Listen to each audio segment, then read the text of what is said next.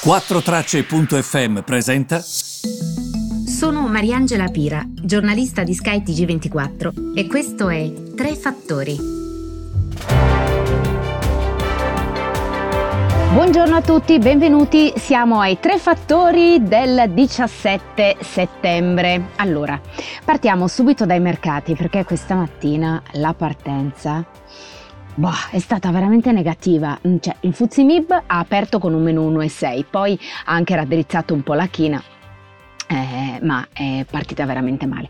Allora, vi devo dire questo, nel senso che mh, mm, se voi oggi leggete i giornali, quello che si dice è i titoli europei reagiscono male perché i mercati eh, reagiscono male, per l'appunto, scusate la tautologia, all'incontro eh, della Fed io rimango sempre un po' basita quando leggo queste cose, perché? Ve lo spiego subito. Mi state dicendo che la nuova politica della Fed, quando è stata selezionata ed è stata decisa, ha fatto fare boom ai mercati e che le banche centrali stanno sostenendo i mercati. Ieri la Fed dice sostanzialmente che i tassi rimarranno a zero per lunghissimo tempo, cioè quello che praticamente ehm, Powell aveva fatto capire a, fino, a fine agosto. E, scusate, devo tornare per forza su questo perché così capiamo tutti di che cosa stiamo parlando. Vi ricordate? La politica della Fed non guarderà più all'inflazione perché hanno capito che tanto stavano sempre a concentrarsi sull'inflazione, ma l'inflazione non è salita mai. Quindi dicono concentriamoci sull'occupazione, concentriamoci sull'economia, sto semplificando semplificando e lasciamo stare l'inflazione come target, va bene? Quindi questa politica è un grande cambiamento rispetto al passato, grandissimo.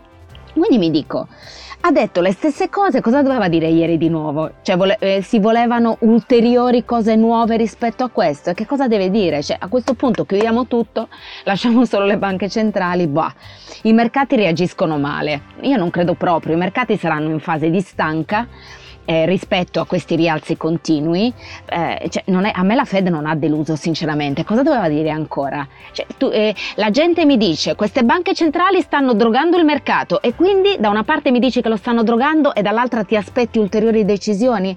Ma di che cosa stiamo parlando? Quindi cerchiamo sempre per favore di mettere le cose nel contesto.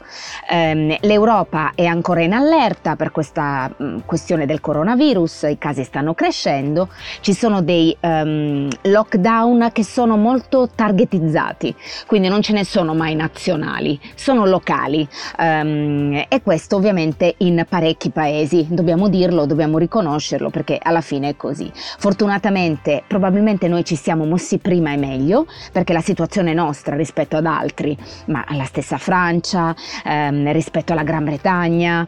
Ehm, L'Italia è stato l'epicentro della prima diffusione di coronavirus in Europa, adesso però ehm, eh, devo dire che mh, sta reagendo ehm, meglio rispetto agli altri, sebbene comunque i casi crescano anche da noi.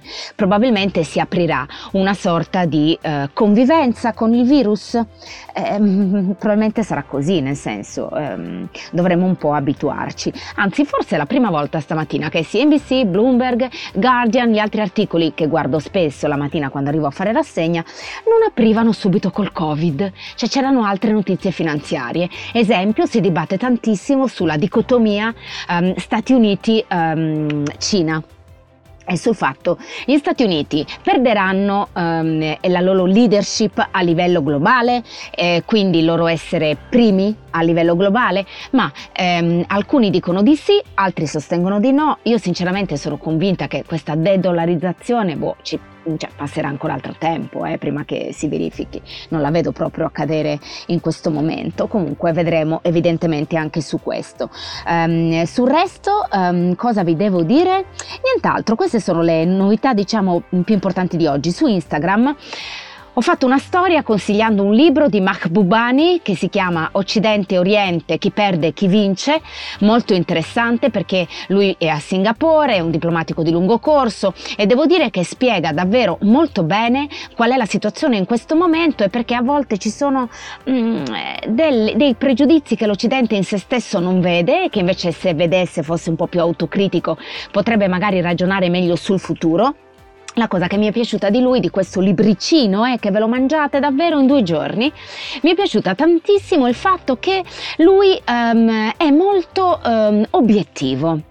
Fatto anche che noi leggiamo uh, degli scritti da altri um, che non sono occidentali e che parlano di noi, per esempio, lui non è un cinese, quindi non ha un pregiudizio contro gli Stati Uniti, faccio un esempio, o magari non vede l'Europa in un certo modo. Lui vive a Singapore, è uno che viaggia tantissimo, docente, diplomatico, insomma, è una persona, secondo me, dalla quale davvero basta vedere anche come mh, erano sempre piene le sue classi all'università, si può imparare. Quindi vi consiglio consiglio questo libro, ho fatto anche una storiella su Instagram se siete interessati mm, su questo, ok? Vi mando un grande abbraccio e ci ritroviamo domani.